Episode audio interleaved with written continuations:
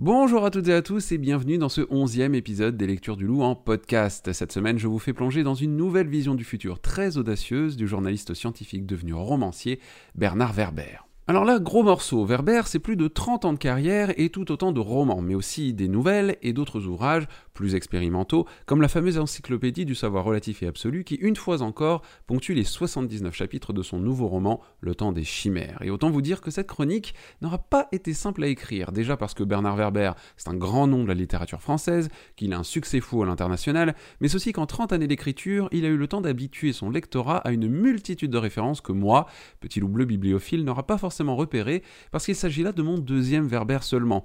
Mais si la prophétie des abeilles m'avait laissé un goût de folie perchée avec sa fin sous acide, pardon Bernard, mais là faut pas déconner, c'est que dans la tête de l'auteur se cache l'entrée d'une foultitude de dimensions extraordinaires. Jingle.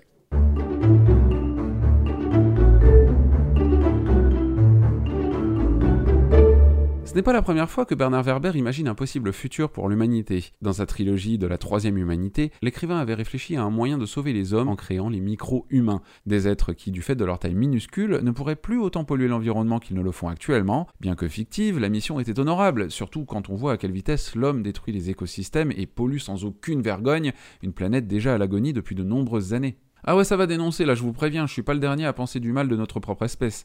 La course au capitalisme, la destruction de la planète, les tueries animales, les déforestations et pillages sous-marins, bref, je suis colère. Hein, vous auriez vu ma tête lorsque j'ai appris que les claquettes chaussettes étaient à la mode, là c'était pépite.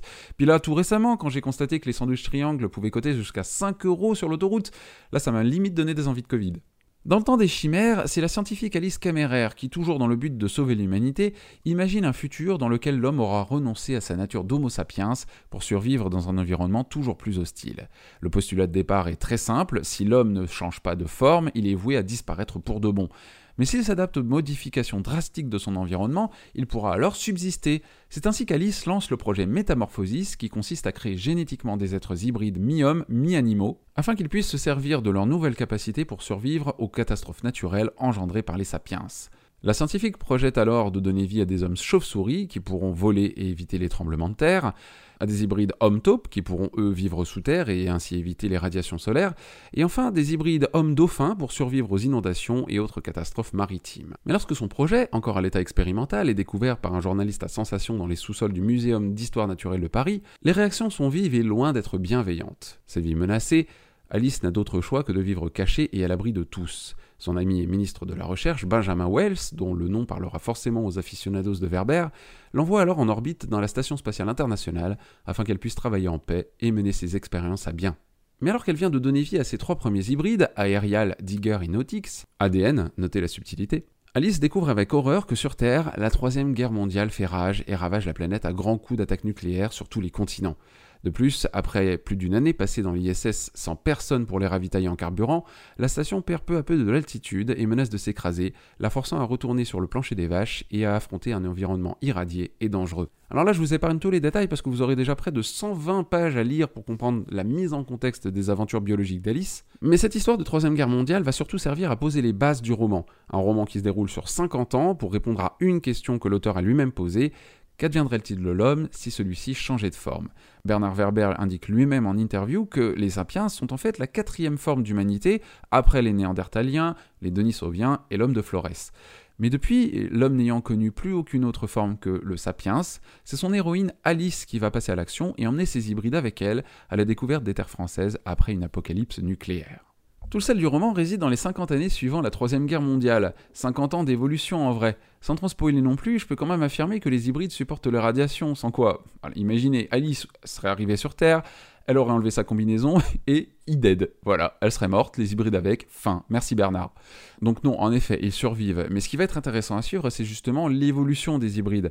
Maintenant qu'on sait qu'ils vivent et peuvent mener leur existence à bien sans que Mère Nature ne les en empêche. Quand je parle d'évolution, c'est surtout l'évolution de leur mentalité. Si Alice met un point d'honneur à les éduquer et à leur faire découvrir le monde d'avant, un monde purement sapiens, on se doute déjà que malgré une jeunesse égalitaire, leur différence va venir tôt ou tard rompre cet équilibre, car malheureusement, cela a toujours été le cas dans l'histoire de l'humanité. Oui, mais voilà, l'homme est-il voué à reproduire sans cesse les mêmes erreurs, même en évoluant? Voilà une autre question à laquelle l'auteur s'attaque dans un élan d'imagination assez colossal et surtout très audacieux, entamé dès la naissance des hybrides, quand Alice affirme que dans leur tube, les trois embryons qui gigotent rêvent déjà de leur futur possible.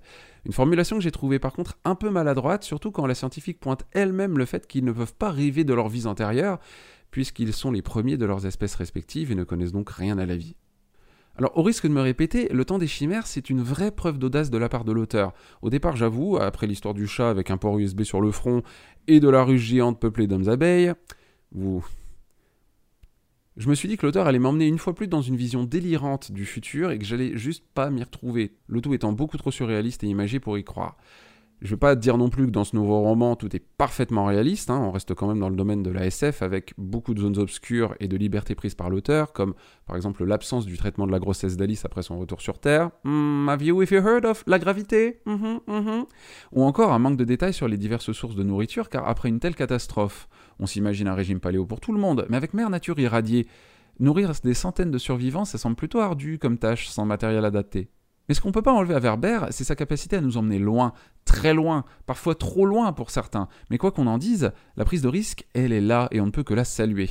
En résulte donc une série de situations conflictuelles liées à l'évolution des consciences de chaque espèce. Werber aborde les thèmes de la perversion des esprits, des guerres de religion, du sempiternel spécisme et parle même de gènes du racisme. J'ai aussi noté dans ce roman une jolie description de l'animosité ressentie par les dauphins envers les hommes, d'autant plus intelligente quand on pense à la monstruosité dont peut faire preuve l'homme sous couvert de tradition, comme aux îles Féroé, où les massacres rituels continuent chaque année de teindre la mer en rouge de sang. Toujours sans spoiler, j'ai noté un message euh, écologiste et paradoxalement antispéciste assez fort lorsque, par la force de l'évolution, les sapiens se retrouvent considérés comme l'espèce vouée à disparaître car incapable de survivre telle qu'elle et traités comme ils traitent actuellement d'autres espèces vivantes. Un inversement des rôles dont je ne vous dirai rien mais qui clairement m'a fait lâcher mentalement le plus beau chais de toute ma vie. En résumé, le temps des chimères nous emmène loin. Je vais pas vous cacher qu'au bout de 50 pages, j'étais déjà en train de me dire « Oh là là, j'ai peur pour la suite !» Mais c'est finalement avec plaisir que j'ai parcouru les 500 pages du roman, reconnaissant le travail d'imagination colossal de Bernard Werber.